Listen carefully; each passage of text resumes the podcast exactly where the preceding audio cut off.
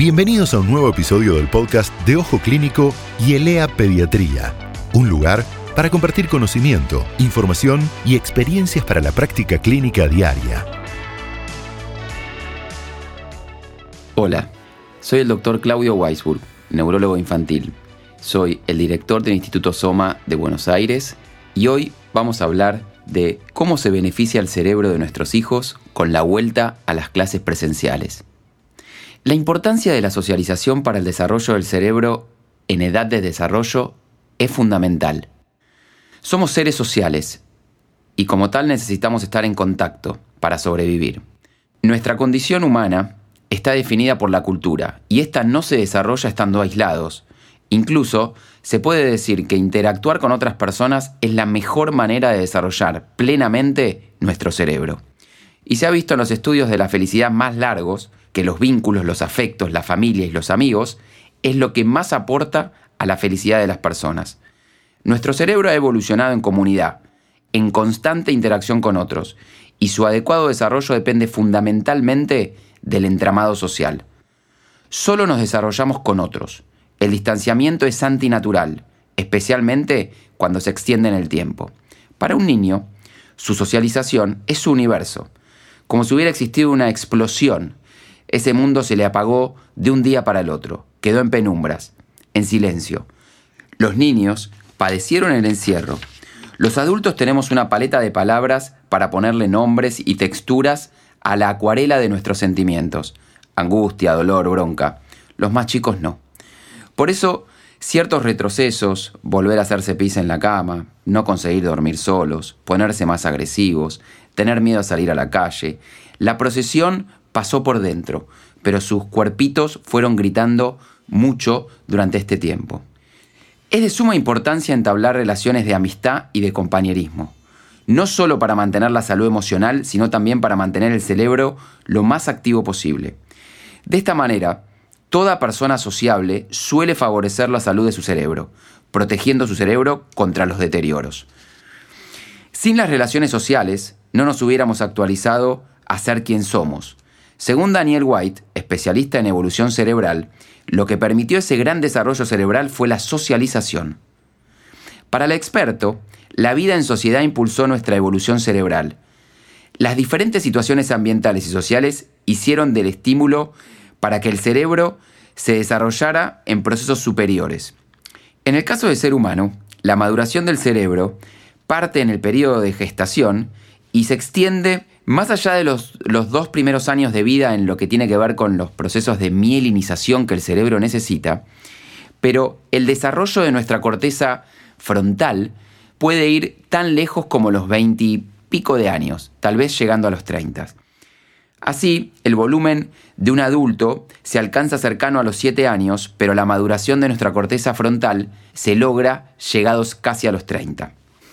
Sin embargo, aunque ya no se haga mayor en tamaño, el cerebro humano se sigue moldeando toda la vida. Y esa que es más que la neuroplasticidad, periodo en el que la socialización juega un papel muy importante. De hecho, es tan importante que influye de manera determinante en la maduración cerebral en la primera infancia.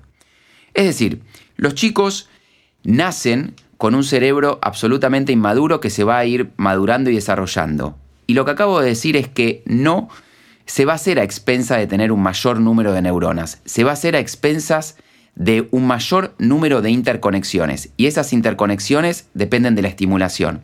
Y la estimulación depende del afuera.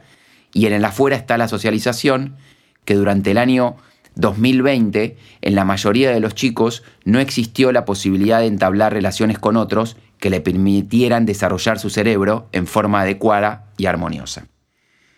Los niños y adolescentes ya han hecho casi todo lo que estaba a su alcance. Algunos pudieron mantener su contacto afectivo gracias a divertirse con juegos en red, estuvieron frente a las pantallas por un tiempo por demás elevado entre los tiempos que tuvieron que ver con la escolarización, los tiempos que tuvieron que ver con la socialización virtual y los tiempos que tuvieron que ver con los vínculos familiares. Hubieron cumpleaños y cumpleaños por Zoom, se apagaron veritas virtuales, se saludaron amigos, se saludaron abuelos a través de vidrios, pero no hay nada que se le parezca a lo que es, significa para un cerebro estar enfrente de otro cerebro. Los chicos necesitan estar en el contacto presencial con otros chicos para poder desarrollar adecuadamente lo que es la cognición social. ¿Qué fue más importante durante los periodos de mayor aislamiento que la búsqueda de las personas de interactuar con otros, buscar todas las maneras posibles de poder desarrollarse plenamente? La realidad es que el deseo primario de socialización no se deja atrapar tan fácilmente y este año que pasó de cuarentena en el contexto de la emergencia sanitaria generó cosas muy primarias. Y el ser humano no solo es libre, tiene una pulsión escapista cuando se lo acorrala, Y el espacio inevitable se volvió un impedimento y el tiempo una trampa. El disco eterno de esta cuarentena, que siempre tiene un bonus track, ha sido más largo para los más pequeños. Ha sido infinito. Lo aburrido siempre pasa más lento. La socialización es nuestra mejor fuente de regulación emocional, pues favorece la reducción del estrés y mejora la resiliencia. ¿Qué es la resiliencia? La resiliencia y sobre todo la neuroresiliencia es la capacidad de fortalecernos frente a las adversidades. Y la neuroresiliencia es como el cerebro se fortalece frente a las adversidades en su estímulo y desarrollo. La soledad, percibida o no percibida, es un determinante de la salud general, que incrementa el riesgo de padecer enfermedades cardiovasculares, inmunes, psiquiátricas y neurológicas. ¿Y qué más que lo que será la pandemia del futuro en relación a lo que es la salud mental? Y la salud mental de los chicos y adolescentes ha sido un factor no tan tenido en cuenta en estos tiempos. Y sin embargo, los adolescentes han sido víctimas silentes de lo que fue el padecimiento de problemas en estados anímicos, en el ritmo sueño-vigilia, en socialización, pero sobre todo en afectaciones graves del ánimo en un porcentaje muy elevado, sobre todo de los adolescentes y adultos jóvenes. La falta de socialización afecta diferentes maneras a la maduración cerebral es tan perjudicial que impacta y retrasa el desarrollo cerebral en general, sobre todo en los primeros años de vida. Así, la ausencia de relaciones sociales con las que se produzcan interacciones de calidad no solo afectan el ánimo y la conducta, sino también la salud cognitiva y la motricidad de los chicos. La falta de socialización tiene mayores efectos en la etapa infantil. En los primeros 10 años de vida, el ser humano adquiere y perfecciona muchos de sus procesos psicológicos superiores, como el lenguaje. La socialización provoca tanto salud emocional como estímulos para nuestro cerebro, poniendo retos y manteniéndolo activo en forma constante. Estos procesos de socialización son vitales en la infancia como en la edad más avanzada de la vida para evitar deterioros mentales causados por la poca actividad mental. Es decir, pensemos al cerebro como un músculo. Un músculo que no se usa es un músculo que se atrofia. Un cerebro que no se usa es un cerebro que se atrofia. Entonces, nunca es tarde para estimularlo, nunca es muy temprano para estimular un cerebro. Siempre es bienvenido a la estimulación y siempre es bienvenido mantener un cerebro en forma. Si lo pensamos de nuevo como un músculo, si un músculo no lo activamos, no lo mantenemos en forma, no hacemos actividad física con él, pierde tamaño, pierde fuerza y pierde actividad. Lo mismo que el cerebro en todas las etapas de la vida. Nunca es tarde, nunca hay excusas, no existe si te jubilaste, no existe si no estás trabajando en este momento y no existió o no debería de haber existido la posibilidad de tener un cerebro pasivo estando en menor actividad o en falta de, actividad o de rutinas como fue parte de la cuarentena y el aislamiento que la mayoría de las personas sufrieron durante el año 2020. Para asegurar estos beneficios debemos tratar de ser personas lo más sociables posibles, entablar amistad con personas de diferentes edades o generaciones. Los adultos mayores se pueden ver favorecidos por la rapidez mental y física de los más jóvenes. Los chicos debieron estar en contacto a través de un vidrio, a través de un cristal, a través de un plástico, pero visiblemente con los abuelos. Era un estímulo sumamente importante y de esta manera el desarrollo y la activación del cerebro siempre estaba asegurada y estará asegurada. Para los más jóvenes el cerebro se madurará gracias a la socialización. Para los mayores, el cerebro se mantendrá activo y no se deteriorará más rápido gracias a la socialización. Después de todo, los seres humanos somos seres sociales. Entonces, la importancia que tiene incentivar y propiciar la socialización en los más chicos, en volver a las aulas y encontrarnos presencialmente no tiene precio. Y es la mejor manera de mantener nuestro cerebro saludable.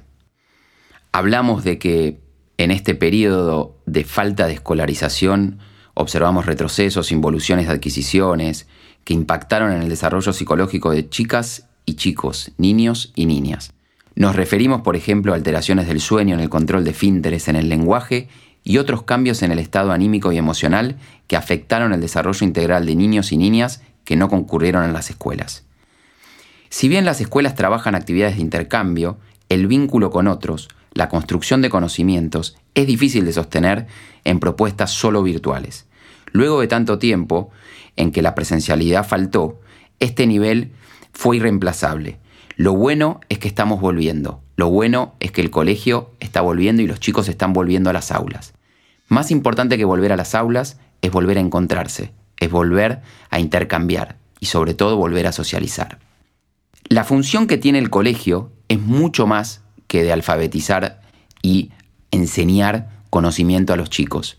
Es un lugar que organiza a los niños, las niñas y sus familias. Es un organizador en todos los ámbitos que tiene que ver con el funcionamiento de rutinas, del dormir, del comer, de los horarios, de la dinámica que hacen a la organización de los grupos familiares.